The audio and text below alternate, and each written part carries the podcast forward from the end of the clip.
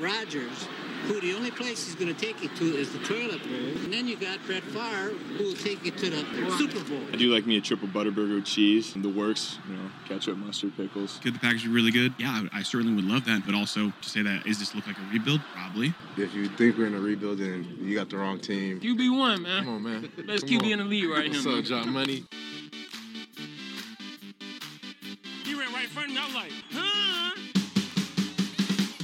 What's up, guys? This is Jeff Janis. And Janis, there's a stop it. Oh, please.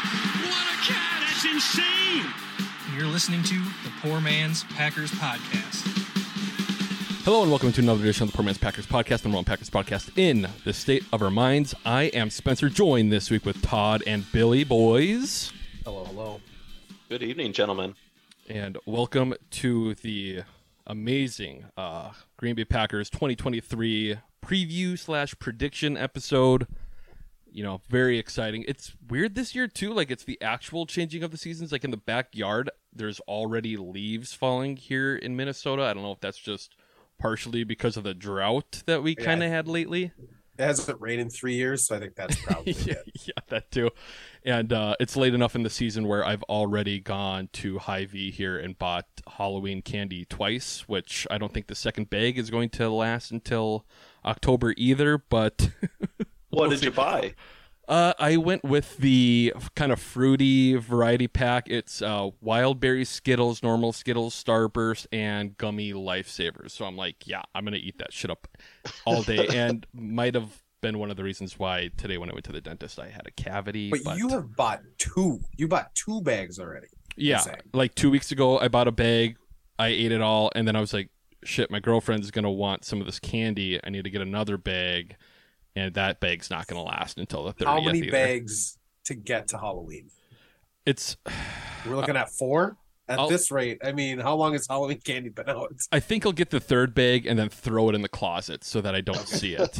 And Fair then enough. hopefully we can work off of that. But yes, uh, football season is finally here. It still seems odd that we're less than a week away from kickoff. Like, again, these seasons just seem to pop up, you know, sooner than you think. At least it feels like that for me. But we'll see. But kicking things off, the season preview extravaganza, we're going to have some little awards who we think you know we'll start with some players some player awards predict who we think will you know play well this year who won't play so well and we'll go through all of them like rookies and uh mvps and most important people we'll of course also have our bears preview so with that we will just jump right in the We'll start things off with the unexpected hero of the Packers 2023 season. This might be a little more over the top, but you know, someone maybe that you aren't thinking about who's going to perform well this year.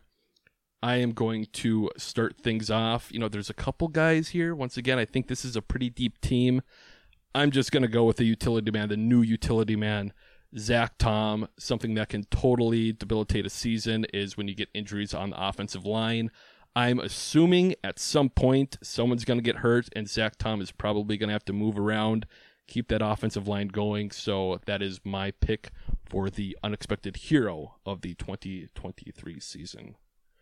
An offensive lineman, very fun. I'm gonna say Dontayvion Wicks Ooh, okay. It's gonna be, and then obviously not to start out the year, probably. Um, I think he's questionable for week one anyway with a hammy, but anyways, those rookies definitely don't seem to have a huge impact at the beginning. But I think um, we've talked a lot about his blocking ability.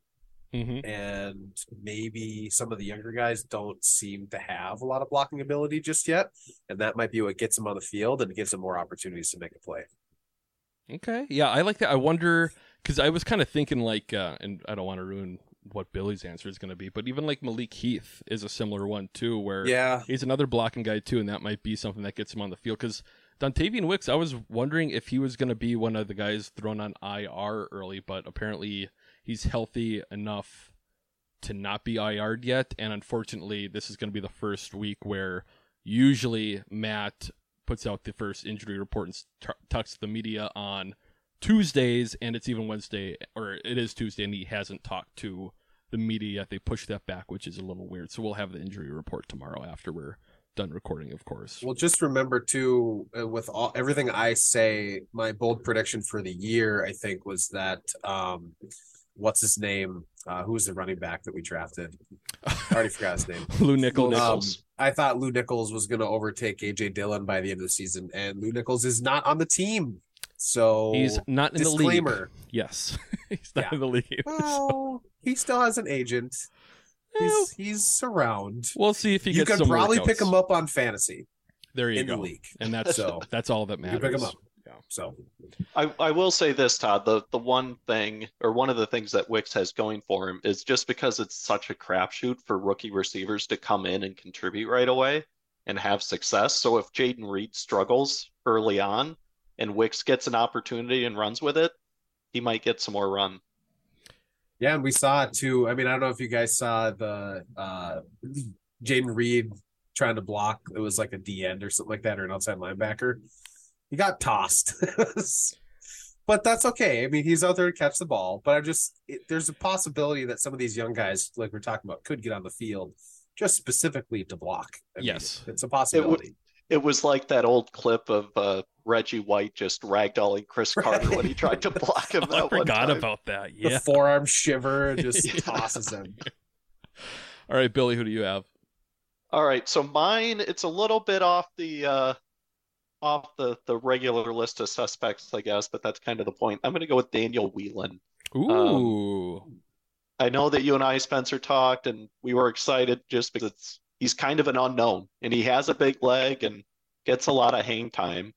Don't really know what his directional capabilities are, but I'm excited to see what he can do this year. And especially as the weather gets colder, if he can continue to be a weapon for us later year.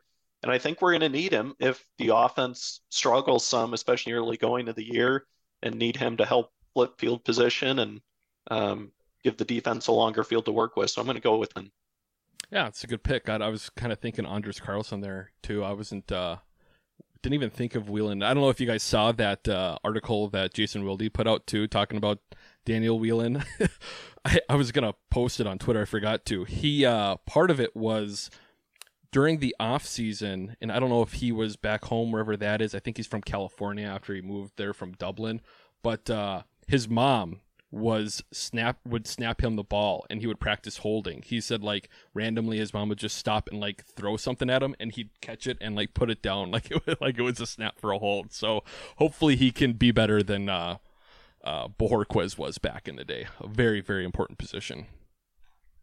Uh moving on to letdown of the year staying once again like the podcast does very positive the letdown of the year the letdown player you know i've kind of i don't want to say trash but you know i'm not as high on him as other people are but i am picking aj dillon i think last year was a letdown to the start he had a decent i don't know okay uh preseason i guess you know he had a nice couple blocks there but I don't know how assignment sure he always is. I do like uh, Emanuel Wilson popping up. I wouldn't be, sh- I would not be shocked if he's getting more snaps towards the end of the season. But especially with last week, and it came out the day after we recorded the Jonathan uh, Taylor trade rumors.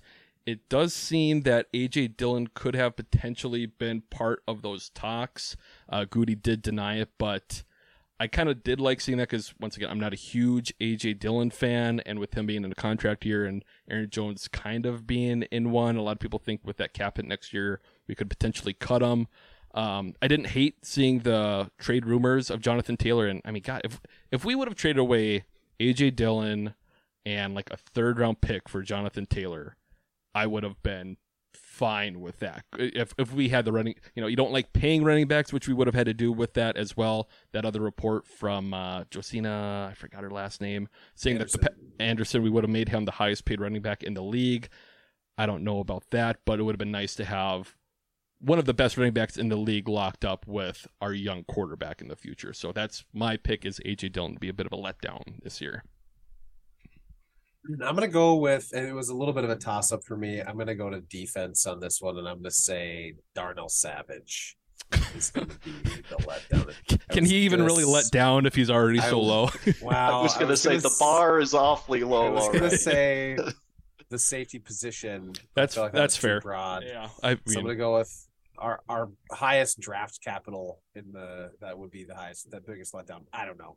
Yeah, I guess probably not. It's not a bold prediction.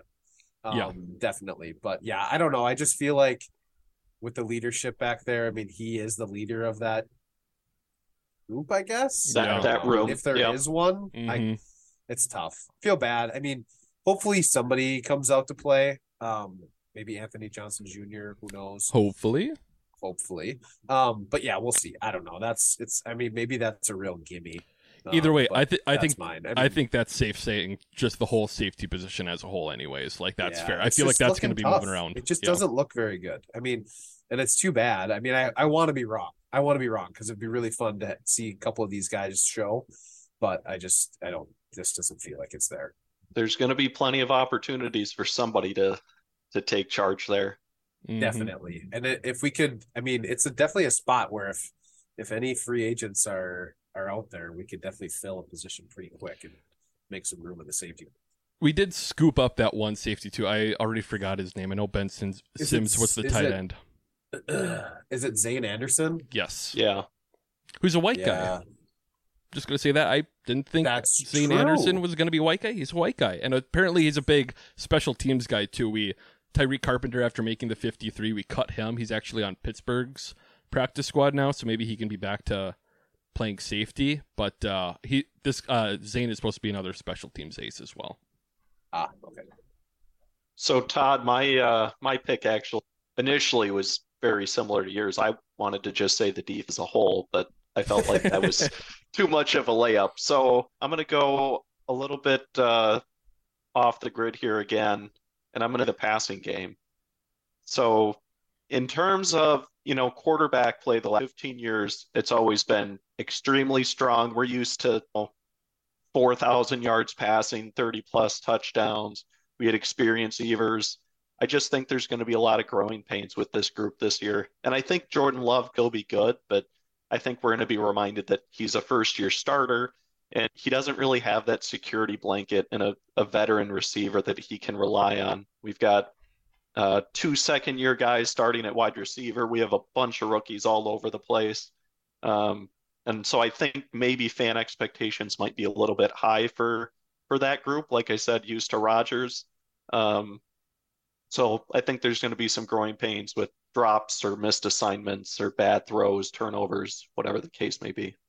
That's fair. Th- someone else who I had written down was Luke Musgrave. Now I'm pretty bullish on him long term, but I I think you know there's been a lot of hype, you know, especially like Andy Herman and those guys saying like, "Wow, he's so tall and he's so fast." And it's like, yes, but there seem to be a lot of drops, a lot of missed assignments. He's not very good at blocking, and I think he's going to be a big part of the passing game, and I think he might be one of the bigger letdowns just because he is, you know, pretty young. And he, he didn't even he played what two games, four games last year in college, so Right. Yeah. he's he's still drinking through a fire hose right now. i could see the I mean- inconsistency being there with luke right like that could be the problem is like the more of the marquez valdes-scantling like man Right. he can run he's fast it's like Yeah.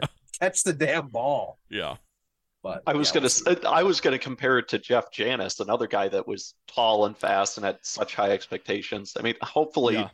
uh, hopefully Musgrave and Kraft both have uh, similar success to at minimum MVS than Jeff Janis.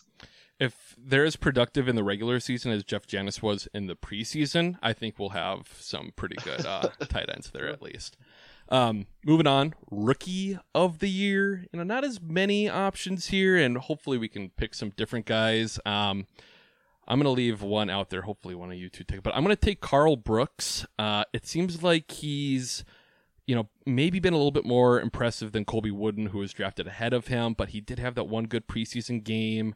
You know, I'm still a little leery about thinking if this defensive line has actually improved with how we kind of thought the same thing last year, but I I'm still pretty big on the addition by subtraction with Dean Lowry and I don't know, Kenny this week too or yesterday uh yeah, on Labor Day the media was in the locker room and a couple guys talked to Kenny and he was saying that they have a new plan in the run defense this year. Once again, they keep talking about aggression, and apparently they're going to try to press more on the defensive line. I don't know, but I'm up for just changing whatever you want with this defense because obviously Joe Barry hasn't had a great plan, but hopefully Karl Brooks can be a little bit of a surprise from a later round draft pick out of this rookie class. I like gonna- Brooks. Was it that Cincinnati game where I saw a cut up of him on YouTube or something, and he was just moving dudes? Yeah, know I, what you're think so. about. That or the Patriots. It was one of the first two for sure. Yeah, I think it was week one uh preseason. I saw the same thing. It's it was the pressure he was getting. Nobody could block him. It was Yeah. It was it was intense. It was nice though. We went up against two like kind of subpar offensive lines with the Bengals and Patriots to start the preseason too. But I mean, I'll True, take factor that in. I'll take any type of uh, experience that those young guys can get. I'm gonna say rookie of the year is uh Jayden Reed. Yeah. I think he does make a big impact. Um and I think having that slot underneath with having Watson over the top and then Romeo on the outside, I think it just opens up the middle of the field. And we've seen the way that Jordan Love seems to want to attack the middle of the field. And it seems like a really good pairing. Love wanting to attack the middle of the field and then having Jayden Reed, especially when you tie it with Luke Musgrave being able to stretch that middle and pushing linebackers deeper to cover. I mean, I think that that probably just depends on how they run. Who knows how they're going to use them, but I just think that there's a lot of opportunities for Jayden Reed underneath, um, and that when he gets the ball in his hands, I mean, things could be a little scary. He does seem to be the most pro-ready wideout we've drafted in quite a long time, maybe since Randall Cobb. I'm not sure who really stepped in. I mean, there hasn't been a ton of opportunities for rookie receivers to produce with the Right. Packers in recent memory, but he, it the hype's pretty pretty high on him. I like it because he's been steady all preseason, and that's what this offense needs. And the way he catches the ball too, he snags that thing out of the air, which Yes. is really fun to see, and he, Yes. he feels reliable over the middle. I'm going to go with Carrington Valentine, the the star of training camp, the star of the preseason. Um, with Stokes's injury, he's kind of still up in the air. I guess I haven't seen. Maybe one of you have what his status is. He is on the beginning of PUP, the so here. he'll be out the first Yep. four games at least. Okay. And the preseason, I know that LaFleur made a comment specifically in a press conference about trying to find ways to get Valentine playing time in the preseason or in the regular season just because he's been playing so well. And with Stokes out now for the first few weeks, I think he's got an opportunity. Um, and I think that if he takes advantage of it, you know, maybe he jumps Keisean in the, the pecking order even after Stokes comes back. So I'm going to go with Carrington Valentine. That's a good pick. Yeah, I, that last preseason game too. I, I believe it was the preseason, unless it was the last couple practices. But he was running with the ones as the nickel corner. So I was kind of thinking, even for like letdown of the year, maybe Keisean. Kind of hard to duplicate what he did on special teams last year, and there hasn't there hasn't been many good things coming out of camp about him as the nickel corner. Maybe early on, but you know, he had the chance last year too, and he didn't really stick. So I wouldn't be surprised if they do give Valentine at least that opportunity at in the uh, nickel spot there. I want to say that I saw a couple clips of like Carrington Valentine getting uh, reps in the slot too, um, a press against slot receivers, um, and it looked like he was pretty sticky. So um, I don't know what game that was, but yeah, the Patriots game. Yeah, I was. I think it was the last one against the Seahawks. But yeah, Oh, stick, Seahawks, sticky is always the. He is number thirty-seven, and there's they keep saying how sticky he has been on uh on these receivers as well. So I even go. try to do that. Wow, you're just you're so fucking smart. That's unbelievable. I'm just on. Yeah. uh, moving on, defensive player of the year. Obviously, a lot of options. I don't know if you know this. We have a lot of first round picks, a lot of talent on this defense.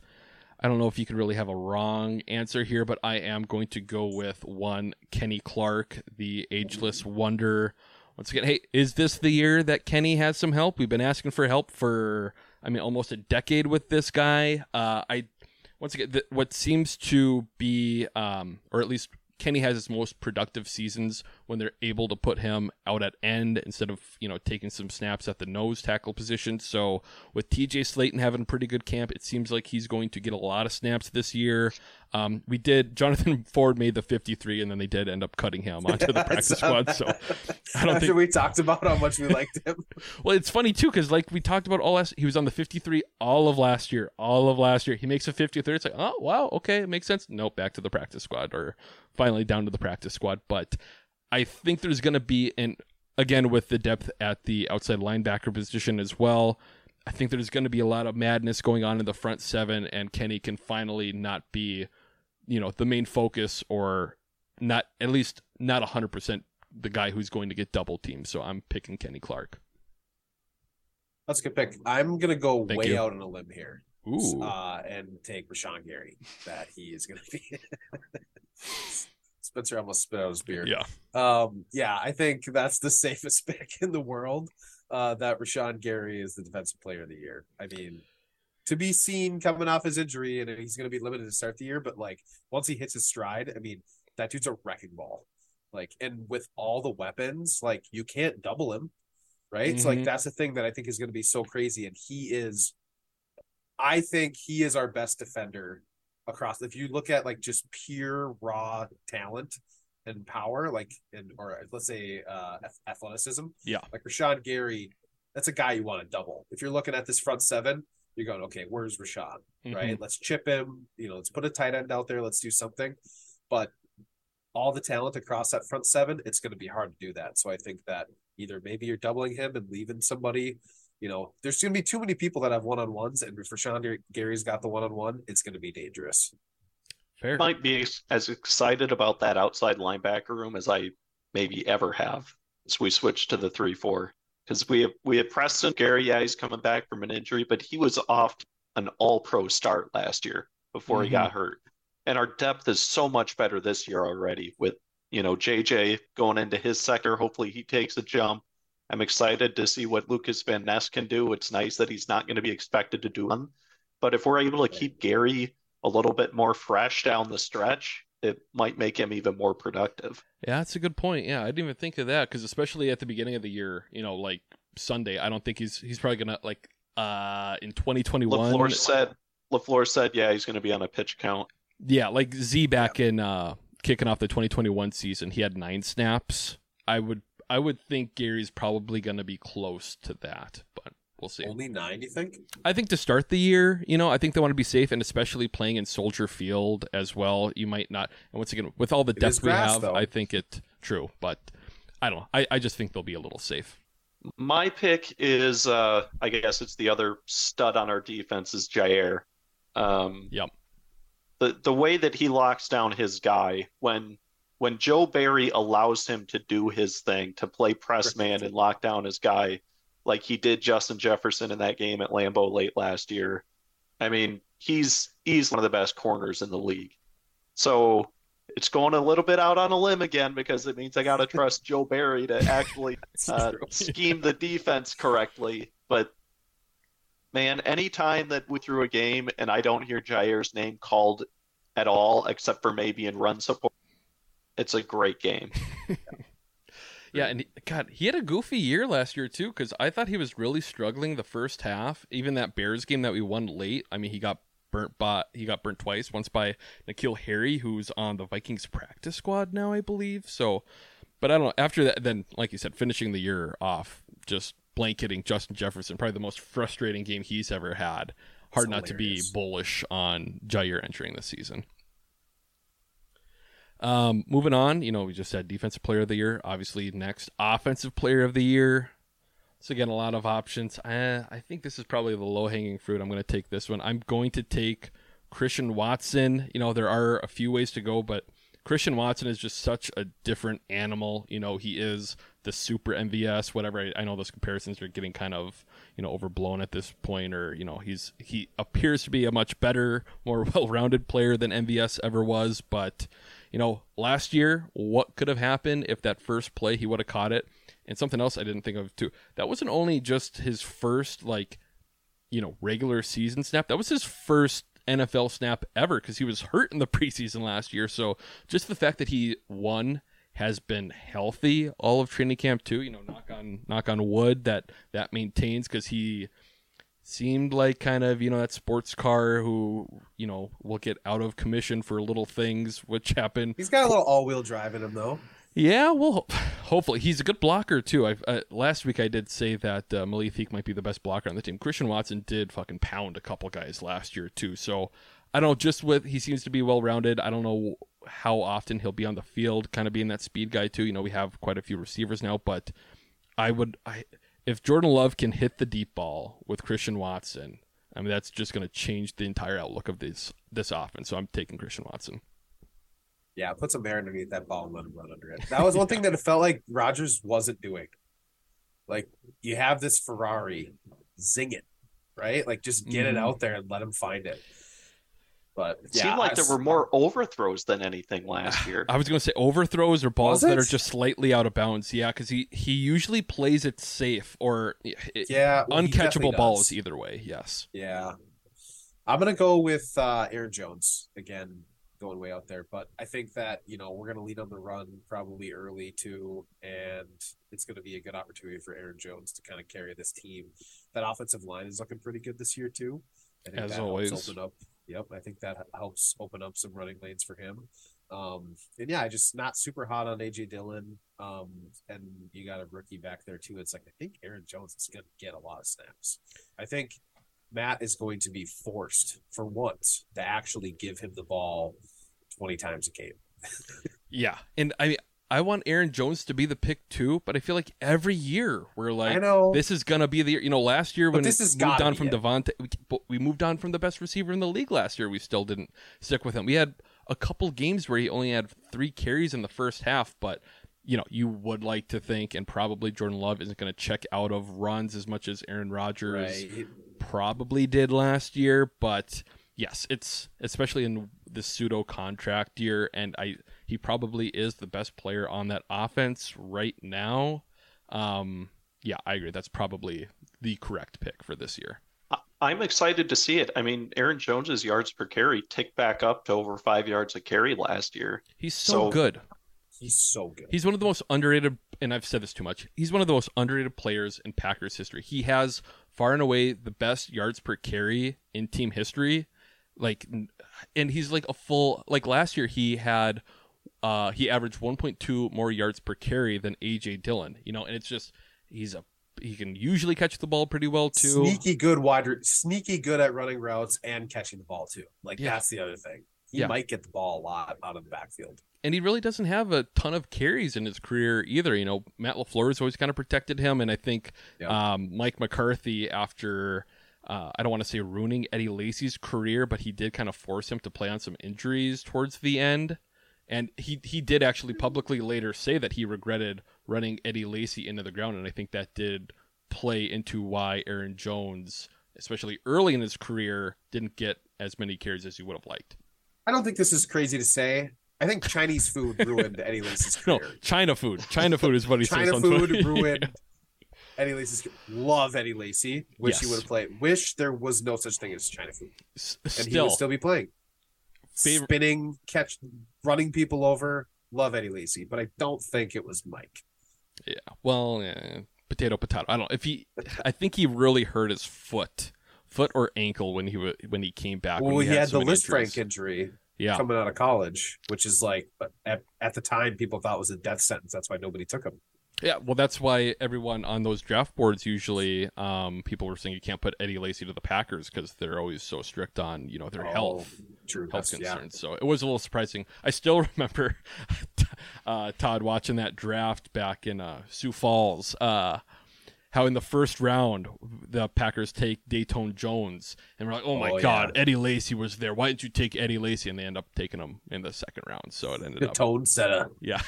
I still the worst jersey I've ever bought. I bought it. I I thought he was gonna be him. I'm like, "Oh my God, he's the perfect, you know." Edge. He said he wanted to be the next Reggie White. Hmm Yes, in his That's first true. press conference, yeah, much much like you know B.J. Coleman, who we love bringing I up. was gonna say BJ wanted to be. He's like, "I'm gonna be the best draft pick you've ever had, or Yeah. best quarterback you've ever had, or Yeah. whatever it was." Oh, Absolute all star. all order. So my pick for offensive MVP might be a bit of a cop out. Originally, I had Aaron Jones, so I can't double up on that. But I'm going to go with the entire offensive line. Okay. To your point, Todd, with having a strong offensive line, thinking we're going to need to lean on the running a little bit more, young quarterback, some question marks on the outside for how consistent those guys are be. It really feels like now that we have right tackle kind of set with Zach Tom, you know, the weak link is at center. And I think you can do some things with your blocking schemes that help to cover up that weakness a little bit. Um, and the other thing that's really nice is everybody is everybody's so versatile on that offensive line. Zach Tom can play basically all five positions. Elgton Jenkins can play at least four positions, if not center. Mm-hmm. So oh, he I can. bet he could. Yeah, He- he, he for sure has. Would. he He can. has, Okay, yeah. even even better. So yeah, um, I think with the more balance and and probably some more uh, focus on the ground game, I'm going to go with the O line. Yeah, I I like that too. I wasn't even really thinking of that. It's I don't for it, it's still and I brought it up last year. It's crazy how, you know, we've been doing this podcast. This this will be the fifth year. Five years ago, we had pretty much an entirely different offensive line. And if nothing else, the way Gutey has been able to supplement all those guys who have got, you know, Bryan Bulaga signed with the Chargers with the big deal. He didn't last. Corey Linsley's still one of the better centers in the league, but very impressive how that's always been a strength. And once again, you know, through Rodgers' career, and I do think maybe a little late with Gutey, we could have got him more weapons, but he always, always had a fantastic offensive line. So I think that'll continue too. Yeah, I'm trying to think as far as linemen go, mistakes Gutey has made. Maybe the only one is letting Corey walk. Was that under his? Did Well, he Didn't let? he trade up? He traded up to take that second round tackle from Indiana, I yeah, was Jason What's his Spriggs? Jason Spriggs. Yeah. Yeah. I think that Jason was Spriggs was his pick. Yeah, was no, no, that- that, no, was, that- I think was that Ted's. was that was Ted's Was- last year because Gutey's first Ted? year Yeah, it was Jaire and then uh, Josh Jackson. That's true. Okay. But no, I mean just you, trying to you're think of, right. like, I mean, the only thing would be like, just in hindsight, like Josh Myers hasn't been great, and then this the center, yeah, the hinds the hindsight. I mean, letting Corey walk, sure, but the hindsight is not taking Creed Humphrey instead of Yes. Josh Myers, who's Sure. you know the Okay, chief center, that's who's good one of the best in the league. But yes, that's a e- good point. either way, it's the center position. the center number- position is the only thing. Yep. The number of fourth, fifth round draft picks he's hit. It's amazing. It, it- well, not even just him, but also you know Ted back in the two. I mean, good Mhm. grief to find a franchise left tackle and an All Pro in the fourth round. Yeah. Heard of? I mean, shit. Even like Lane Taylor was a serviceable player. You know, The guards dude. too that the guards too that Ted put together. Josh Sitton in TJ Lang. I still remember I mean, Yeah. TJ They're- Lang beating out first round pick Derek Sherrod at guard his rookie year or TJ's second Sherrod year. Was a, yeah, that was a rough. I mean, his rough he, go. he broke his leg in a bazillion pieces, so it's yeah, Shattered it. kind of tough. But Oof. Um, moving on to, and I kind of just you know made this flexible so that I could pick who I wanted. The most important person slash persons of the year. You know, I guess you can maybe say MVP. I am saying the offensive coaching staff. I've Oh. been you know kind of up and down on them through this offseason. You know, once again, I've said it a lot, but didn't come up with a very great game plan last year without Davante Adams. Obviously, Aaron Rodgers, we don't know exactly, you know, what he, you know, if he was sabotaging, whatever some people like to think, but, you know, maybe not running the Matt LaFleur offense.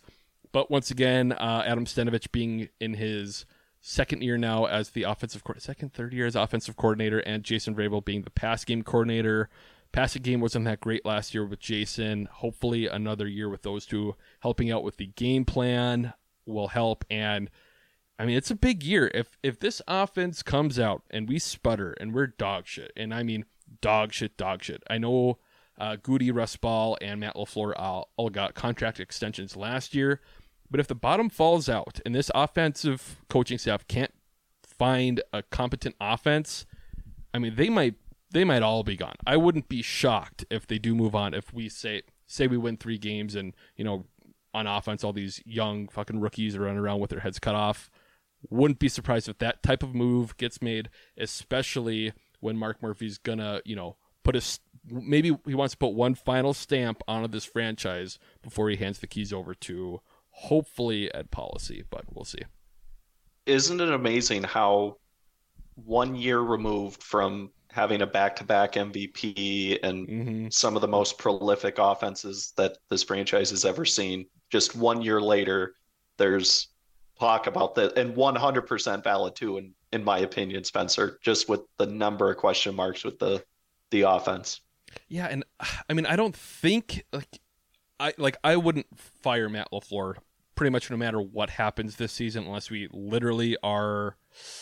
I don't know, like a one or two win team, and If we're moving competing on for the first overall pick, then yeah, probably. But at the same time, it's like, what would what do you expect from a guy who has a first year starting quarterback? You would think Jordan Love has to be dog shit if that happens. But at the same time, I could see Mark Murphy, you know, going up and making a bunch of stupid ass jokes in that presser after firing Matt and being like, What? "Well, he yeah, he never does that." Um, Mark Murphy? It saying that uh, you know Matt he couldn't make the playoffs with a Hall of Fame quarterback, and then he had a guy who knew learned his offense for four years or three years, and he couldn't produce. Like I could see them coming up with that type of excuse because it does seem like once again Mark Murphy's closer to Gutey than he is with Matt Lafleur. But that is my pick, the offensive coaching staff.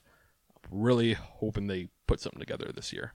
I'm glad that you made it more like broad to include coaches, um, but also sad to say that that was the first wrong pick uh, of, of the show.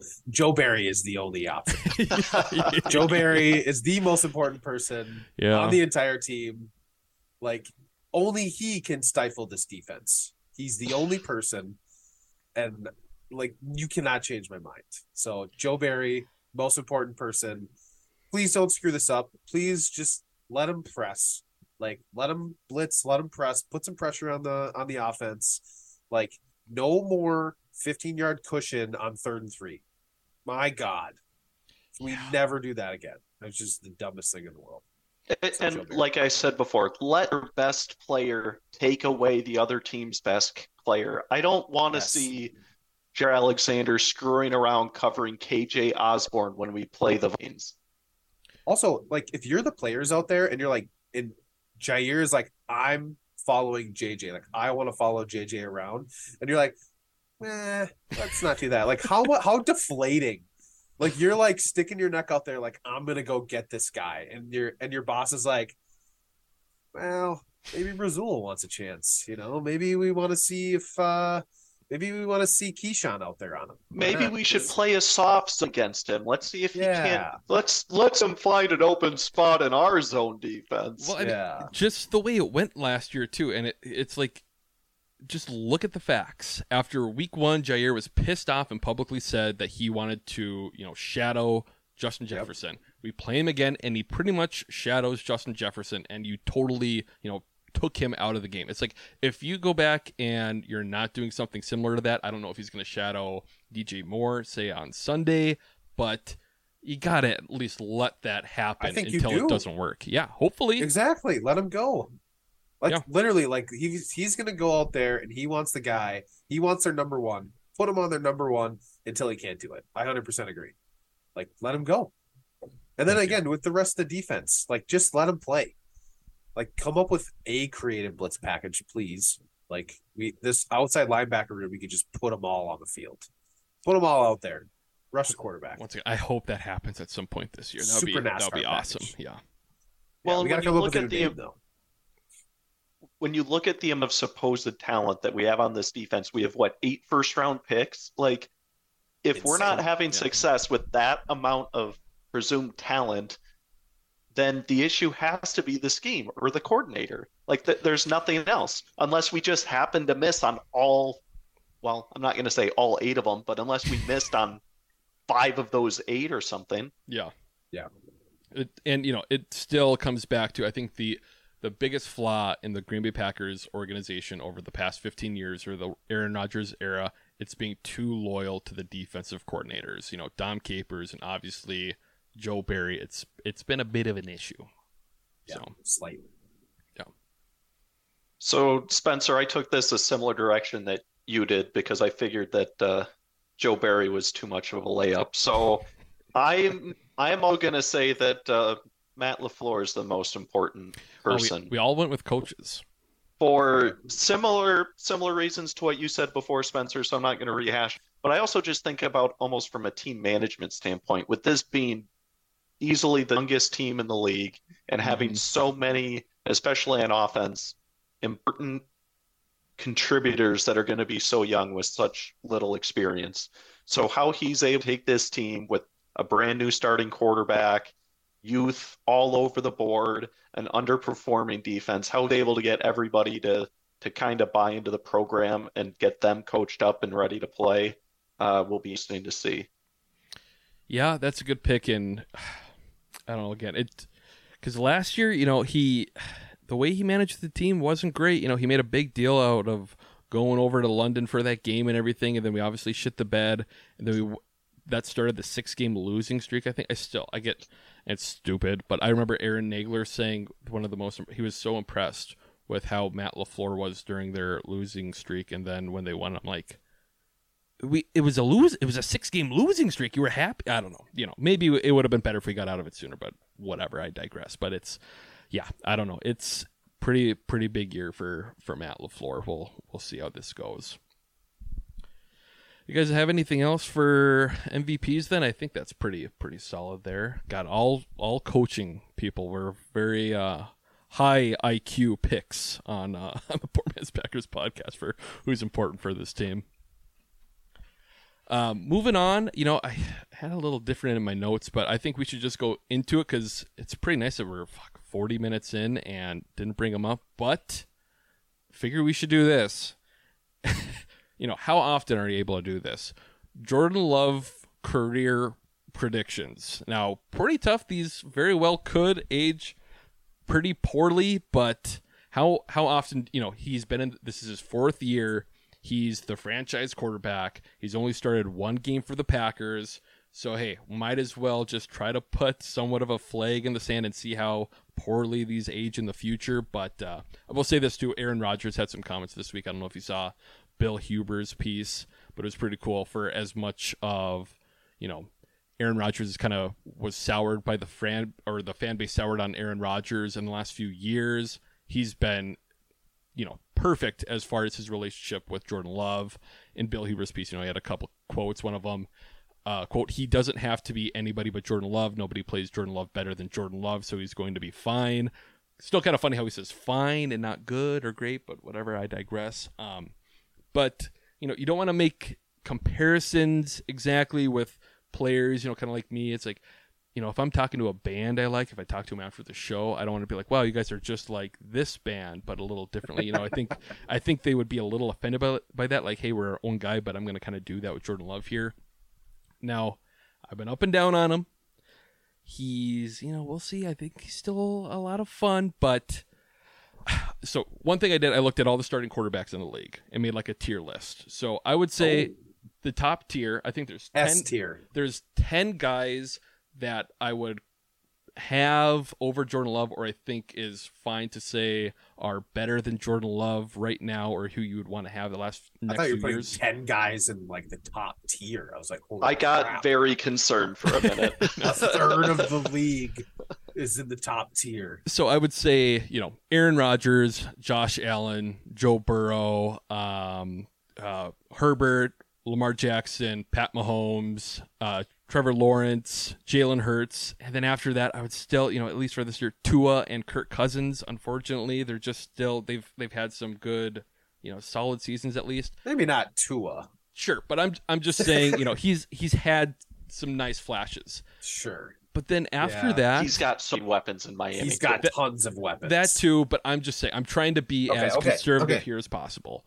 So then the tier that I would put Jordan Love in, or at least who I would have him in front of for sure, would be like Justin Fields, Russell Wilson, Kyler Murray, Derek Carr, Jimmy G, Ryan Tannehill. At least these are guys who they've been in the league enough, but I think we have a pretty good idea of who they are. Now maybe Justin Fields completely changes history and he learns how to throw a football this year. Maybe Dak is healthy and looks like he did kind of earlier in his career.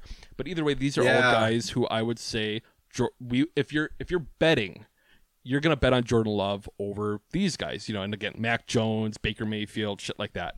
So I kind of have Jordan Love in this tier alongside like Kenny Pickett from last year, all the rookies this year, you know, Richardson, um, CJ, uh, Bryce Young from Alabama, and even I, you know, I don't know what the hell Brock Purdy is.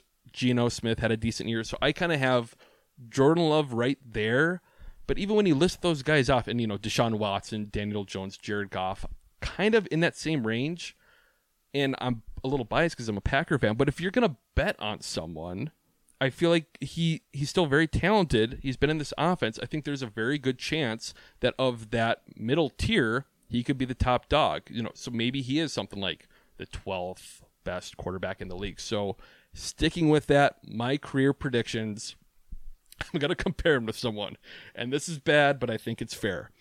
I think he's going to be someone who wasn't incredibly accurate. He had a 60% completion percentage throughout his career, which is similar to what Jordan Love has had through preseasons and even training camp. Um, someone who is 11th all time in interceptions. Jordan Love is pretty good at not throwing picks this preseason, but he did that a lot previously, and he did that a lot in college. Someone who played within a kind of the same system throughout the majority of his career and was pretty solid. Never an All Pro, but a four time Pro Bowler. Someone who went on to win two Super Bowls. I'm hoping and thinking Jordan Love will be the more athletic Eli Manning. That's what I'm hoping happens. We have enough weapons around him. If Matt LaFleur sticks around in this offense and he keeps, you know, learning the little tricks of the trade, being a veteran quarterback, I think he's going to be a good, you know, even guys like fucking, you know, Kirk Cousins, Derek Carr, those guys have made Pro Bowls. Kind of that same thing. I think he's going to be a little bit better than those kind of mid tier guys. That is my Jordan Love career prediction. Where do you think Eli Manning, it, at his peak, where do you think he ranked among the the best quarterbacks in the league? Was he borderline top ten, maybe? Right. Yeah, exactly. Something like that. Pretty close. Because Are you he was saying uh, across the entire across his entire career, or like at times? No, just his his absolute best season. Yeah, because he never like peaked statistically He, all that he had much. some pretty. He had some pretty. He had some pretty good playoff runs. but that's right? Like he was I'm- good I'm- in the that's what I'm hoping for. Yeah, I'm- I'm talking just regular season stats, you know, because like Spencer said, never. I'd say he was a top five All-Pro. quarterback a couple times. Probably only Okay. once or twice. You know, like he, he was just a couple times, but, but- still top five. But you never went into a game against the Giants where you were like, "Oh fuck, Eli." Can't let Eli beat us. yeah, you know what I mean. So I, I get, yeah, I guess. I guess he like- probably didn't. I like putting it out there because it's like, if you love Jordan Love, you're a little offended. If you don't like Jordan Love, you're like, "Well, I don't know about that." You know, that's that's too much. So that's I'm not like a huge Eli fan, but I think no one is.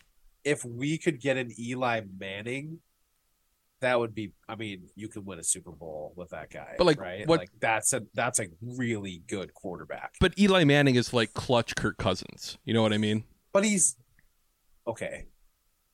Rude. Um, I think.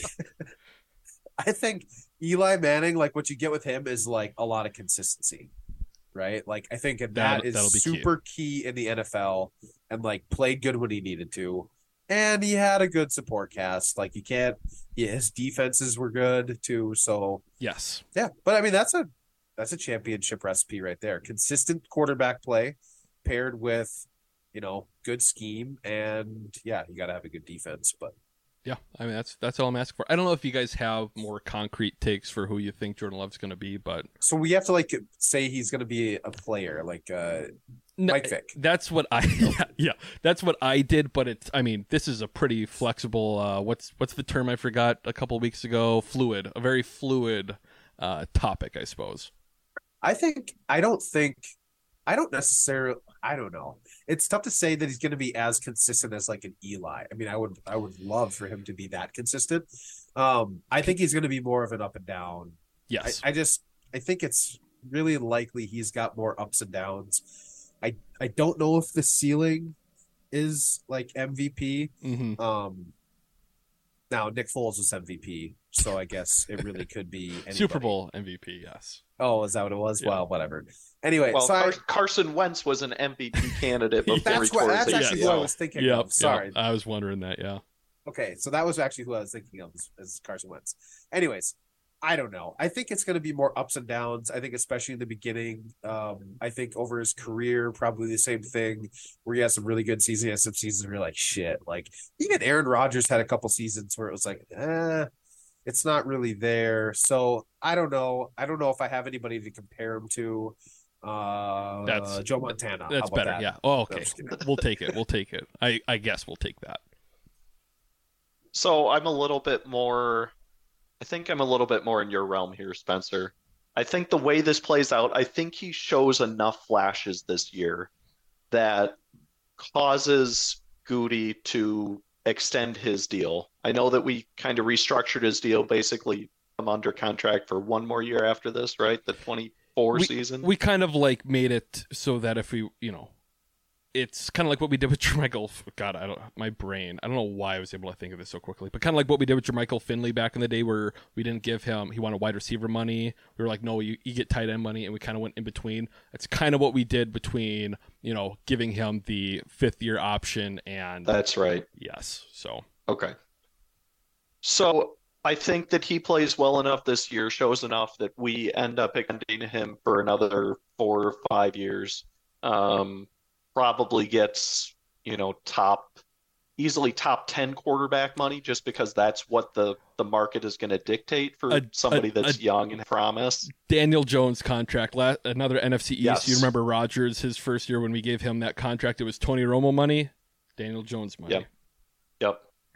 Um, so his ceiling, I think, kind of like what you were saying, Spencer. I, I looked at this as a where does he fall with his peers? I think he's going to comfortably be in the top 15 among the quarterbacks. You know, r- after you rattled off all those guys, I was like, well, shit, I would absolutely take him over every rookie quarterback this year. Right? Just because Yeah. he's essentially a rookie, but he has three years of experience already. and I don't think those guys were great prospects either. You know, I mean, Bryce Young was the first overall pick, and he, I'm, I'm fucking five inches Yeah. taller than him. So I think his ceiling is somebody like like a Derek Carr, a Kirk Cousins. Ugh. They're fine quarterbacks. You can The you can ceiling? make the playoff can make the playoffs with them. But- Just not somebody that's going to tip the the field in your direction like you know a Rodgers does. Which which that that's a terrible comparison. Let me I'm gonna I'm gonna back up on that just before you guys call me out. Uh, not gonna tip the field in the way that a a, a Justin or a, a Trevor Lawrence does. yeah. It's and I don't know because that's that's my biggest fear is that he's Derek Carr, Kirk Cousins. I don't even know. Der- Kirk, it, Kirk's just. I would such be a different- scared to get a Kirk. It's because he's good enough Exactly. you can't get rid of him. Like that's the fear. That's that's Exactly. exactly, what I I I top five quarterback in the NFL. You know, maybe his best season. So I looked it up because we we talked about it. Eli Manning had a season where he threw for 4,900 yards. I don't ever see that happening. And I also think with uh, Jordan Love, like I said before, we need to almost reset our expectations because he's not going to be like Rodgers and throw for 4,500 yards and 40 touchdowns because that's not our offense anymore. Yeah. So I think maybe like Rodgers' season last year where he threw for 3,700 yards and 26 touchdowns and 12 picks, like that feels like kind of my expectations for Jordan Love. Yes, I I feel that same way for this year as well. Give me Joe Flacco. Just, oh, just need I mean, one Super Bowl. well, that's all we need. that one that's the run. thing. How how poet? I don't know if Frank poetic's the Dilfer correct. won a Super Bowl, Yeah, yeah. Yes. But we also don't have the 2000 Ravens defense yeah. right. out there, as far as I know. We'll see. A lot of first round picks. Joe Barry would not allow it. But what I was going to say is how uh, poetic isn't maybe the right word, but it would make sense to me the way the universe works in stupid ass ways. If we have 30 years of Hall of Fame quarterback play and get two Super Bowls, and then we get, you know, whatever Jordan Love, however long we get him, and he's okay, serviceable, and we win two Super Bowls. You know, how that, that just makes sense in my brain. Like something like that is going to happen because it's been such, you know, something we've talked about for so long with these quarterbacks that we've had. Oof, out of breath. Here's the thing.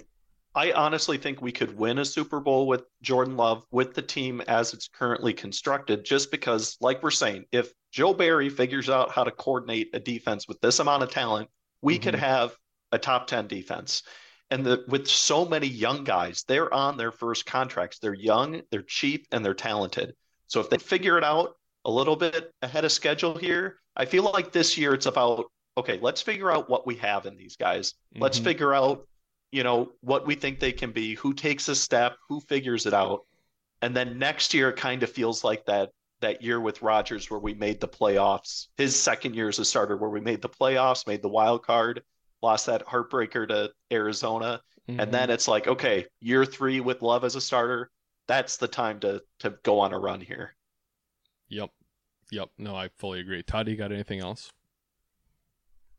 Yeah, I I think I don't feel you were talking about how like this team could like potentially be like a Super Bowl team, like you wouldn't feel bad about it. Probably Like, not this year. Next year, this year, it- it's like we'd have to hit the lottery on all these. The draft only picks. thing I can think about when you said that though is I'm like, you could give this team 18 buys, and you could you could walk them to the Super Bowl. Where where is it being held? Vegas, who knows, wherever it's at. I'm not Um, sure. Anyways, like, you could Uh, literally I think it is hold their hand and walk them all the way to Super Bowl, and that coaching staff could not win a Super Bowl. well, we there's don't know. We don't know. I'm I've been pretty sour on them, but you're you're probably. Not. I'm not. just Uh, saying- yes. Yeah. No, it's you're not. We're not there. I'm not saying we won't get there. hmm I'm just saying, like you could you could walk this team to the Super Bowl, and I don't know that where we're at right now that I would feel very Well- confident in that coaching staff putting together a game plan to win a Super Bowl. Okay. Well, let let's get into this because it's kind of what we're finishing off here with predictions, and we're kind of talking about right now. But the season predictions, run through it here quick. Uh, Vegas has us as a um, the over under for wins seven and a half. Packers have the ninth easiest schedule with a combined opponent record of .476 in 2022. Um, and man, it's it's still we it's uh, once again this is going to be a very fun, very interesting year. But God, even you know I I'm being very conservative. I'm seeing other opinions of guys I respect, and it's it's kind of weird. Tom Silverstein, who's been covering the Packers since like the 80s, he has them winning 10 games this year, and he's usually very, very conservative on stuff. You know, Jason Wilde, he's still having them winning six or seven games, is kind of where he's at.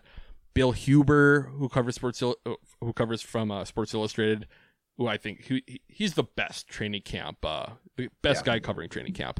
Um, he's saying if you know if Jordan Love can hone in his deep ball and figure shit out, that they could be really good. And Matt Schneidman, he's been saying, and you know I, he's a younger guy, but I do respect his opinion quite a bit too. He's been saying it. This is a ten win win team too. So I don't know. It's tough to temper expectations, I guess. But again, like I've been saying all offseason, if we win three games next year, I wouldn't be shocked. If we win 12 games next year, I wouldn't be shocked. There's just such a high ceiling and low floor with the youth and talent on this team. I don't know. I'm a loser. I like the narratives and shit, you know, with these previous quarterbacks we've had. I looked at Aaron Aaron Rodgers' first year, you know, he won six games. Brett Favre's first year starting, they won uh, nine games. And then I looked at Aaron Rodgers last year, how he was, averaged it all out. I got 8.66 wins. I'm rounding up. I think we're going to be a nine and eight football team. Could be eight and nine. I think it's going to come down to hopefully, again, the way the schedule works out is nice because we have some cupcakes early in the year when you think this young team's going to struggle. So if we can get through that and this team keeps improving, God, I, you you really think we sh- y- we should win nine games and be in that conversation as long as the bottom doesn't fall out on a very talented defense and a very talented but young offense. So I'm I'm saying nine and eight, fighting for a wild card berth. That's where I'm at. I think I'm looking at the schedule right now, and we got a week six bye. I think if we enter the bye three and two, I think this is a 10 win team. I'm looking at the rest of it. There's some losses, and there's going to be some bad losses, right? Um, and you can pick where they are. Kansas City, obviously, we could lose out to Minnesota. I mean, I I could see that happening. Um, there's some losses there, but man, I think there's a handful of wins here, and I think if and it all it all kind of rides on. I mean, realistically, it does ride on Jordan Love's shoulders. Oh. Um, I know the Joe Barry most important person. I still stand by that comment, but I think Jordan Love, right? Like that's really what it rides on. And I think if we get to the bye week three and two, it's a really good looking rest of the season. Yeah. I think that that looks really good, and and we could definitely do it. You got Chicago, Atlanta, New Orleans, Detroit, Vegas. There's these. It's not a stifling, you know, first five games. There's there's no games in there where you look at it and you go, oh, that's a loss. There's no impossible games in the first five. Yes. Detroit's the toughest game.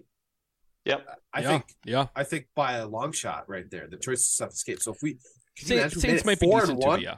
Yeah. Yes. Can you imagine if we made yeah, Saints are decent, but I think you imagine you make it in there four and one. I mean, granted, that maybe is crazy, but I'm just saying I think this is a 10 win team also. Don't hate it. I guess I guess I'm going to be the downer here, and I'm going to say yeah. that I think we go. We win seven games. Just because, Still like I said before, we're we're so young, and we would have to have an awful lot of things go right, especially on offense and especially early. I think that's what's going to hold us back early on in the year. Like if we come out of the gate and stumble, and if the defense plays like it did at the beginning of last year, we're in trouble.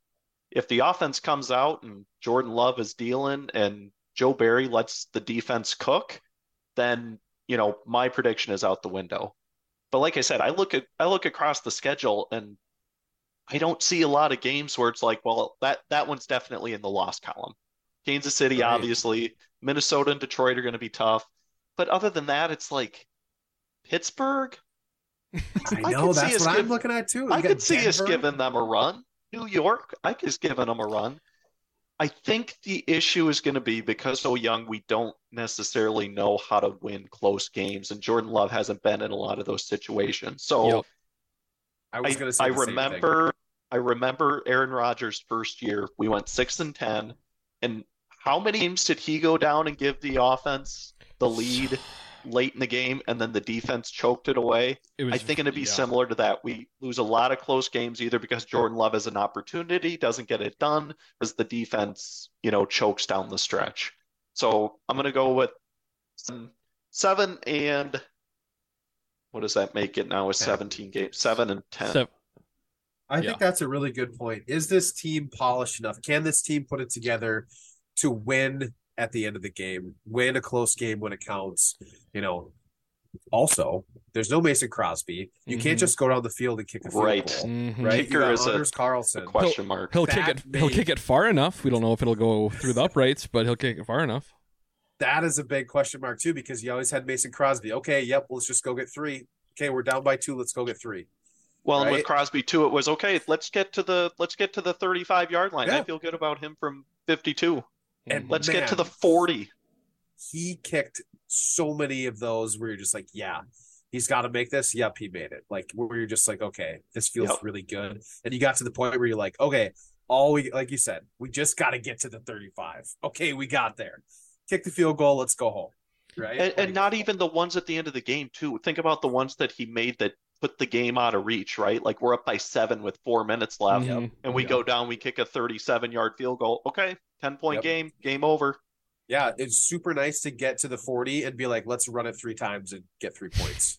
Right. Like Yeah. let's just let's just go do it. Let's run the clock down and get out of here.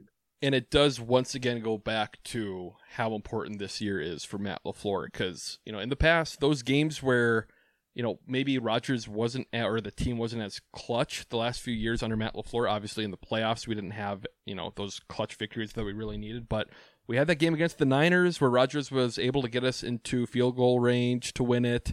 You know, even that Bengals game, there was a couple big plays to get us there so we didn't tie with them. And Matt LaFleur has kind of struggled in those kind of pressure situations. So I don't know. We'll see. The other thing that I'm looking forward to too is hopefully, you know, again, this is a young team and you think there's going to be a slow start, but fuck, if they didn't look halfway decent this preseason, coming up pretty hot, and Rasul Douglas made the comment yesterday too how Matt LaFleur did tell the team that they were playing this preseason so that they weren't coming out slow like they did the last two years. So hopefully Yeah. that is beneficial for this team as well.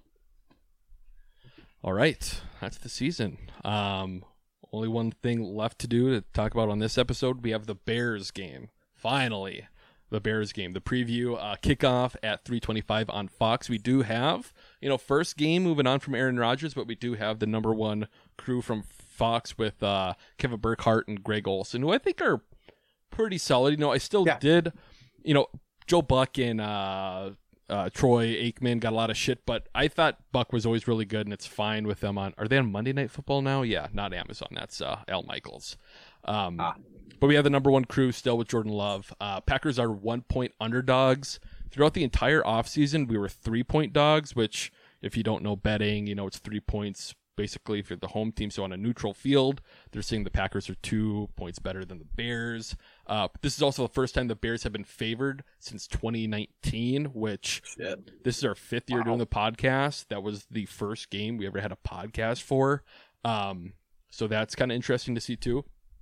Uh, the over under is set at 43 and a half. Kind of higher than I thought, especially week one. I I don't bet on Packer games because whenever I do, something bad happens. So I won't. But if I did, I would absolutely take the under and probably the Packers. But I don't know. This is the 207th time the Packers and Bears have played each other, which is fucking nuts. The Bears all time record head to head uh, or the Packers Bears record head to head is 105, uh, 95, and 6, with the Packers now leading.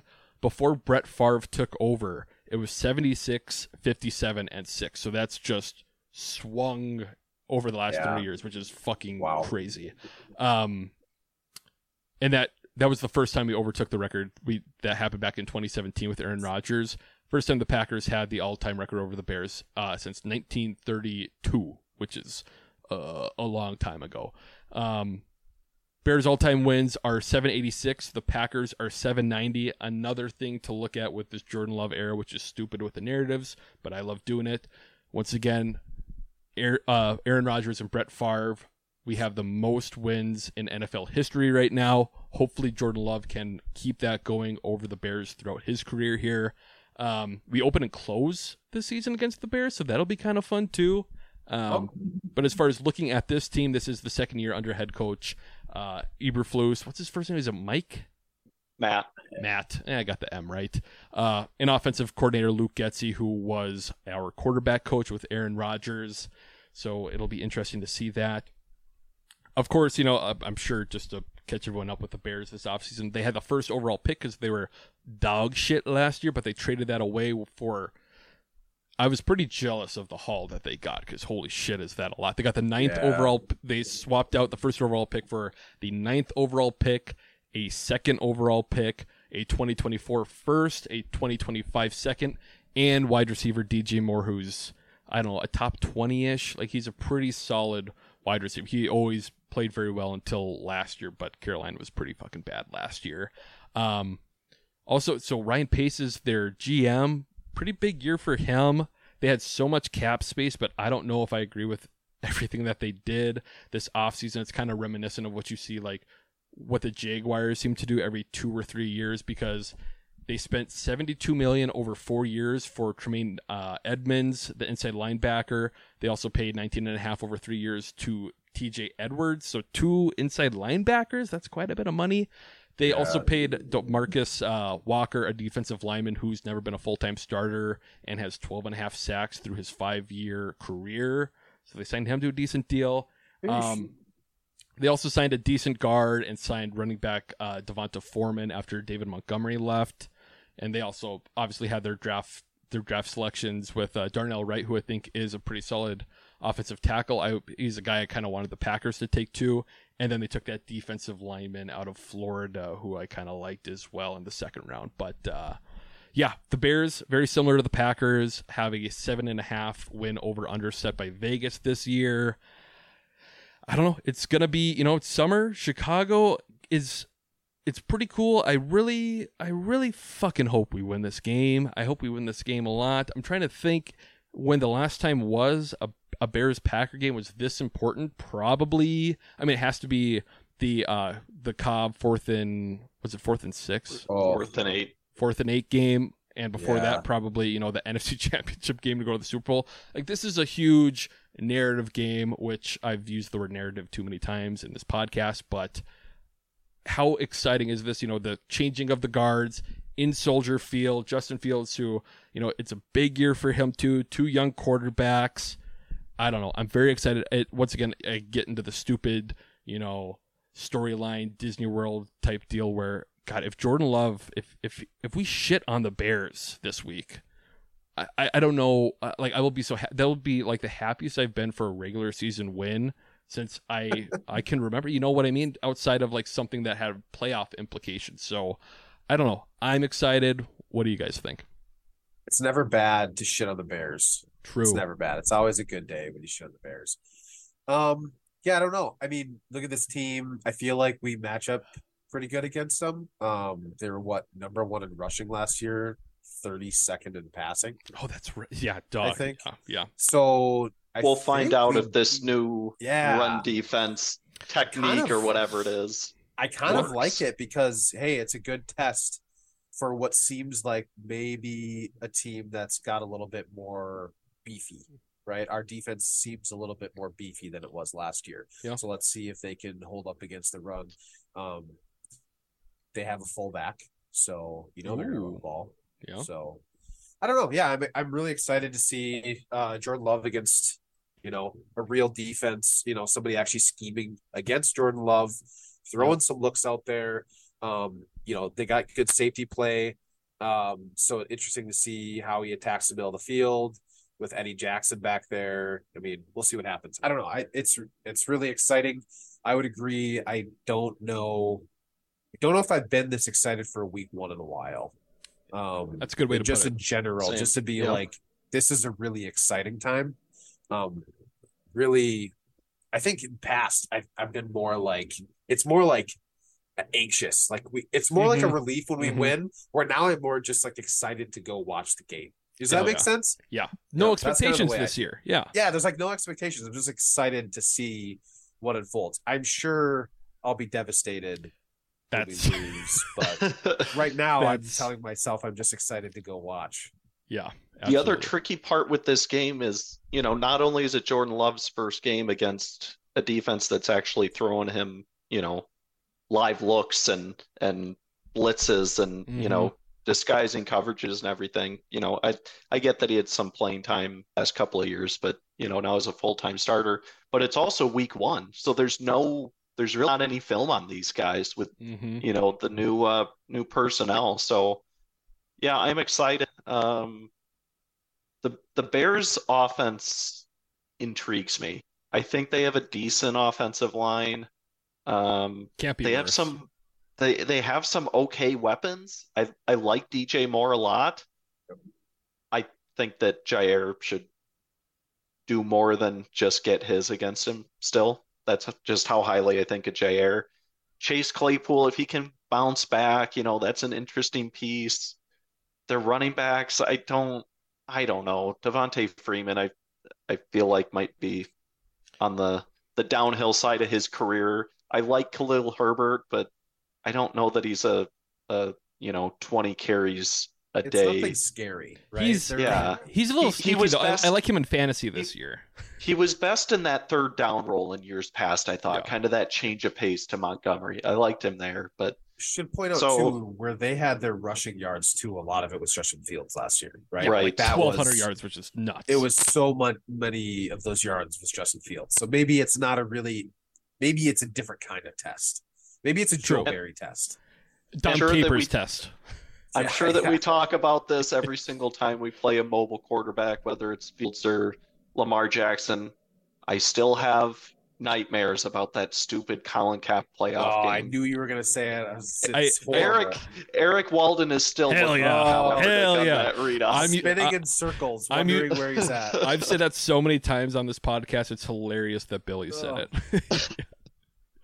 Still spinning, bad. looking. Yeah. It was bad. He had no idea where Colin Kaepernick was, and guess where he was? He was in the end zone nine times out of ten. Yeah. God, in that game too, Sam Shields started. Remember the pick six, like in the first Yes. quarter? Oh, fucking. A. All I First drive of remember the game. Mm-hmm. Yeah, It was horrible. But uh, yeah, I don't know. Like you were saying too, Todd.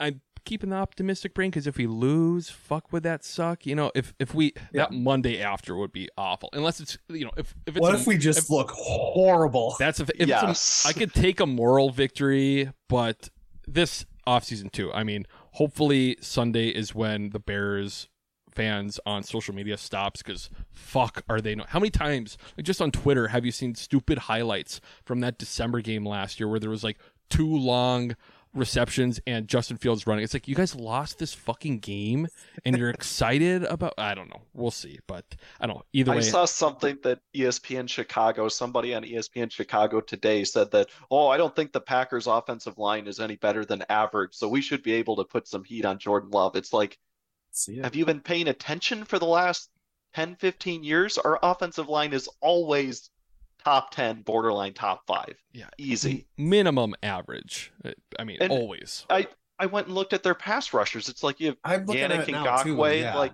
okay. oh i forgot then- he's there After that, it's like a bunch of a bunch of dudes. The Marcus Walker's their other end. You've got Who's- uh, Andrew Billings and Justin Jones. Who was the defensive lineman that always gave us trouble who moved on last year, I think? From the Bears? Yeah. Fuck. Yeah, uh, I know who you're talking about. God damn I it. do too. Oh shit. Well, I don't know. Someone look it up. Either way, looking score predictions now.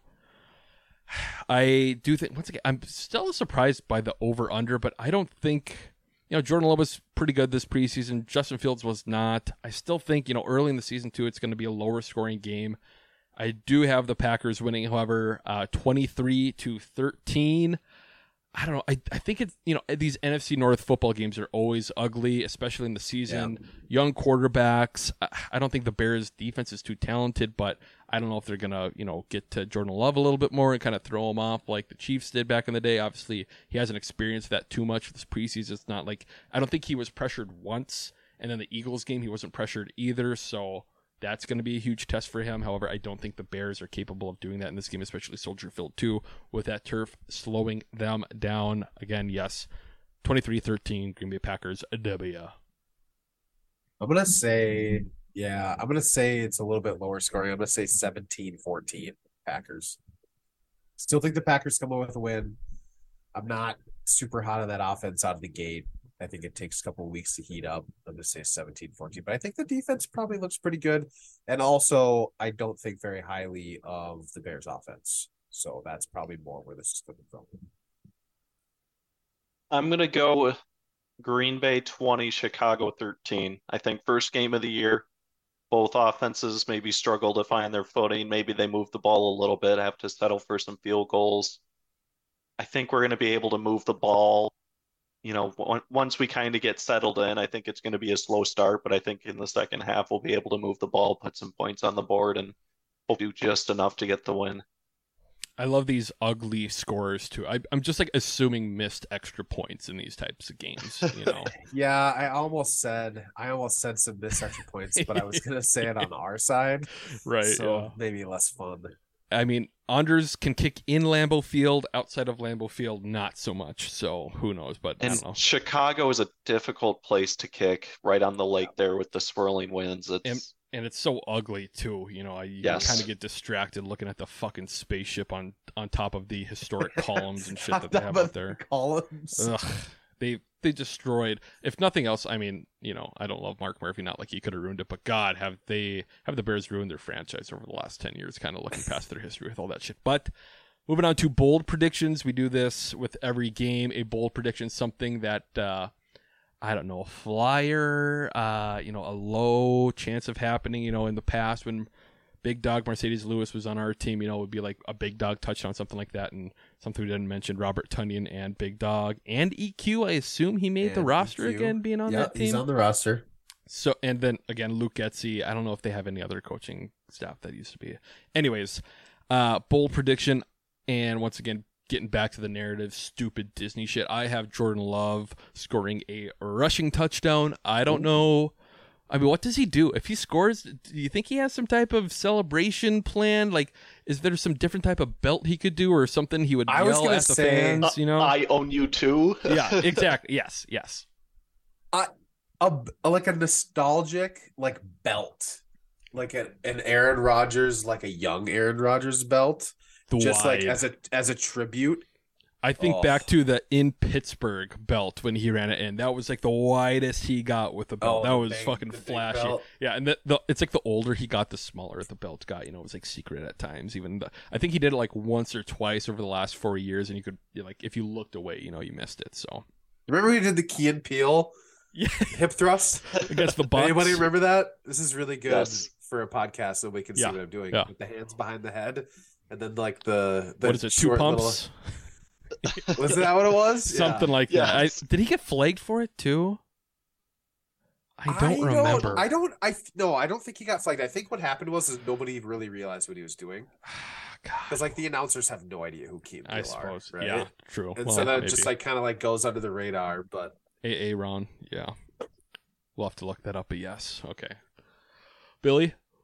Or Todd? Sorry, you didn't have your bold prediction. Did I say mine? No, No, I don't I'm- think I did. Uh, bold prediction. I'm gonna say the safety's gonna pick.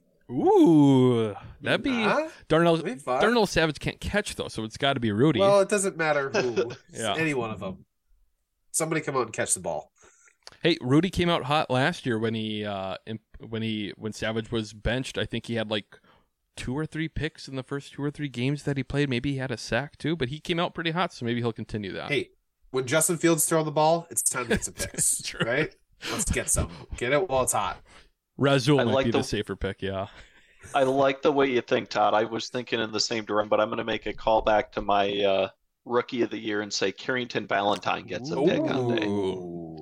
Ooh, that would be nice. That would be a lot of fun. Number 37 getting a pick in Soldier Field, if you remember what clinched the NFC champ game was Sam Shields on that final drive on was it what's his name? Was it Todd Collins? Was that who the third string quarterback? No, it was uh, oh, Todd Collins was the guy that came in and was trash as the backup.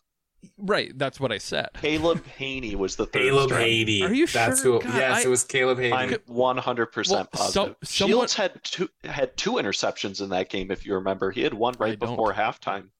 Yeah, you know what? I think Todd Collins came I think there was three quarterbacks that played for the There Bears. was- There there There were was Todd three, Collins came but- in for Okay, cool. Butler and was absolute trash. and then I remember there were conversations because they benched Collins in the third quarter, and there's some rule where if you bench your second string quarterback, then the first stringer can't come back in or something in the fourth That's. What? right. I forgot about that. I just remember that was a rule. Yeah. I think so. I, I remember seeing, yeah, because I remember being like, oh shit, Jay's not coming in. And Fox did Jay Cutler no favors, just showing him on the sideline, just moping. And apparently he did have a pretty serious injury. I think he needed surgery after that season, but yeah. Oh, Yeah. I did not know that that was a rule. I don't. Why is that a rule? that I'm not sure if put it's- your.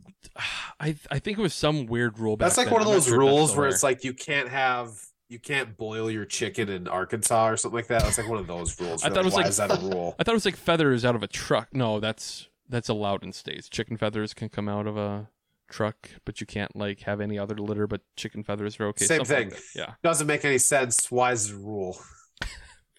it's my roster. I can do whatever I want with it. Very fair. Yeah, I hope that happens. That'd be pretty cool. I, I mean, what would you? I feel like Justin Fields is going to throw two picks. I, I feel like the over under has got to be set at like one and a half for Sunday. I hope. God, I You I should stop talking. I don't want I don't want any of this to age poorly, but I guess that's what podcasts do, anyways. Uh, All of this is yeah. yeah, we'll go The- back it- at the end of the year. We'll watch be our a predictions. 45 42 burner just because Yeah. reasons. Let's see. Uh, speaking of that, I mean, great, great preview right there. But uh, what we're going to start doing this year is corrections. We are the Poor Man's Packers par- podcast, and we are dum dums. We're idiots. Sometimes I say uh, I speak too fast. My brain doesn't connect. So we're going to start having corrections from the Oh. previous episode at the end of these episodes. So last week, because I was, you know, I, I'm a narcissist. I have to go to go back and listen. Also, sometimes I upload it, and then five mistakes, which I will mention here as well. First one, correction from last week. I said Dean Lowry was more of a pass or uh, a run stuffing defensive end. He was more seen as a pass rushing defensive end, even though I think he the high sacks he had on the season was probably like three and a half or four. I was going to say, you wouldn't have known it from his stat line. Yeah, either way, if you said he was a good run stuffer or a good pass rusher, either way, you're you're wrong. Um, I said that this was the youngest Packers team since 2017. It's actually the youngest roster in the NFL since 2017. We brought up the Browns from that year too, so it's that young. Um, I said that tight end coach John Dunn, his previous big accolade that the Packers noted was uh, the Jets tight end Chris Herndon being third in receptions. I just said receptions. I didn't say receptions for the Jets. Receptions in the league, that would be impressive. Receptions for the Jets, not so much. Um, I said predicting that either Cody Chrest or Duece Watts would be on the practice squad. Neither made it. Bo Melton actually made it. And something that's hilarious is Cody Chrest, you know, a white, athletic wide receiver. He played the Patriots the second preseason game. He tried out for the Patriots after the Packers cut him. He didn't go. He hasn't been signed on their practice squad yet, but you know Bill Belichick is thinking that he's got to scoop him up eventually. Uh, the best two ones that corrections I forgot to cut out the part last week where I said I need to cut this part out of the podcast. that made it to the final cut. Forgot to take it out. And the last thing is I said I was 32 years old. I am actually 31 years old.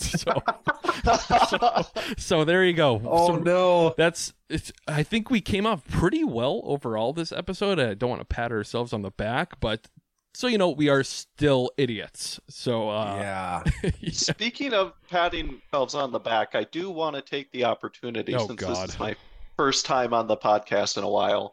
My bold prediction at the after the draft and the the undrafted free agents. My bold prediction was that Benny Sapp would make the 53. He did not, but he is on the practice squad. I want a half a point. I like. Oh. Okay, I was I was gonna say you're gonna take credit for being wrong, but uh, half a point will we will allow that. I will award you. the half. Yeah. Um. Other than that, uh, wrapping things up. Last week I brought up reviews, or you know, you can you can leave some ratings for the podcast. You know, once again, I I mean, we don't make any money. I don't give a shit about that. I like we have the ads, but that's what with Fanside. I mean, fuck it. You know, I get like fifteen bucks a month or some shit for the ads that play, but I just like talking about the Packers with my buddies, and it's very cool that people, you know, we get we get like hundreds or thousands of people every week listening, which is pretty fucking cool. And we had this Hundreds of thousands. hundreds of thousands, millions at times, you know, when we're really looking good. But we got this email from Matt who I didn't respond to yet, and I will. So either way, I think he's going to listen to this. So quickly go through this email that he sent us. Uh, quote. I don't think I have to quote him. This is the email. As a re- as a relatively new fan and one who lives in London, England, I often feel quite distant from the Packers to the other sports teams I support, especially as I'm lucky enough to watch my football team in parentheses soccer and cricket team every week, which I'm like, people watch cricket. I know people watch cricket, so that just shows. I don't how- even know how I that don't game know. is played. It's so confusing. There's like the thing. Yeah. It can So- go on for like days or whatever. Um. Anyways, Ask, ask him to give us a round. Give us the, the idiot's version of how cricket is played. I, I think it Yeah, would. I think it would be too long. Anyways, he he keeps going. Uh, when I listen to the way you and Todd, sorry Billy, break down the current and past Packer teams, it really brings a new understanding about the team I support. From the in-depth analysis of the roster, quick punts, and the constant bashing of Dean Lowry quote, which I appreciate. I feel a lot closer to the Packers. I have listened to other Packers podcasts. This is the big part here, guys. I have listened to other Packers podcasts previously, but the PMP is a really fun listen. It has a great balance of making me laugh and giving me good pieces of information. Really like the work and hope it continues. It will. Once again, remember we're just cool guys. We say we say words like piss and shit and fuck. You know, other podcasts don't really do that. We're very cool. And he said uh, at the beginning of the email story of how I became a fan, which this is this is fucking awesome. Story of how I became a fan. On January 16th, me and some friends were having a lot of pints at a local pub. Great sense. One thing led to another, and we ended up having a wild night out at the local city. Once I get back in, I was too drunk to fall asleep, so I put whatever was on TV on at 2 a.m. their time, which is hilarious for me reading this because that's literally when I was ending entering the blackout zone watching this game at the Herkimer. Like we literally just had a round of rumplements for good luck. The Packers were playing the Cardinals in the 2016 divisional game. I always had an interest in the NFL, but was yet to pick a team to support. But at the time, I had watched the previous five Super Bowls. As I'm sure you guys remember, the game was very tense, and I was gripped entirely throughout. Just about as I had sobered up, like I said, when I was entering the blackout, the Packers had the ball and were staring down a fourth and 20. And what transpired over those final plays made me become a Packer fan for life. So when I heard Jeff Janis on the introduction, I leapt out of my seat out of excitement, as without him and Rodgers, I would not be a Packer fan. So I'm like, it's so cool. Like I go back to this shit, and once again, it's just us, you know, a couple of guys talking about the Packers, and I'm just thinking like, fuck, when I was like 15 years old, going to training camp, getting autographs, and now to think that people are, you know, in fucking London, England, listening to what we're talking about every That's week. wild. That's pretty fucking cool. And what an awesome story. Can you imagine? Like, what? That's like the. I wish we had won the game, but what a crazy fucking ending. Right. And for that to be what jump frogs him into being a Packer fan, fucking awesome. And the fact that he didn't become a Cardinals fan. Right. I mean, they won. Well, he he knew that Right? Fitzgerald, obviously- that long Fitzgerald pass was dog shit anyways, and Damarious Randall should have been following him. Yeah, defense is garbage, but man, the Packers offense is fun to watch. yeah, yeah. Fuck God. And again, I wish I I rewatched part of that game. Well, after when I found the clip to put at the beginning for Jeff Janis, Yeah. and I'm like, because we had a long review, and I maybe I misremember this, but I'm like, God, again, I wish we would have gone for two after that two point. You had the time to write something up, Mike McCarthy. So I don't know why you didn't, but either way, very cool. Once again, you can leave a five star rating on the podcast, leave a review if you do that. We'll read it. I don't know. Hopefully that wasn't too long, but that was a pretty fucking good email from. Are uh, you from Adam. sending? You have to send a koozie now. I don't. I sent I sent one to a different guy in Europe. I forgot what country, but I got to look at that. I yeah. I just You have uh, to send yeah. it. But either way, if you leave a review, leave a rating, email us at pmpodcast at gmail.com or DM us on Twitter at pmpod. We will send you a free koozie if you give us your address. And once again, pretty cool. We're over 100 episodes now, which is fucking bonkers. This is our fifth season. So, you know, if you listen, leave a rating, unsubscribe, resubscribe. You know, beginning of the year, it's pretty big to try to get more people to listen. Yeah, to- tip here. Go to your nearest Apple store or Android Yes. store if they have Android stores. I don't know. Android stores. um, go in there, and then on all the phones, you can pull up the pod, and then you can give it five stars. There you go. Just do that. So- that or you know, post on social media, send it to people who are Packer fans. I don't give a shit. I I honestly, I it's not like we're in this for money. I just love that people listen to us talk about the Packers. So Yeah, it's pretty crazy. pretty cool. Hopefully, it's a fun year. And uh I don't have anything else. Do you guys have anything else? No, fuck the Bears. Fuck the Bears. There you go. Go Packers, fuck the Bears. There we go. Well, with that, Eric Koskinen, please don't sue us. I quit my job.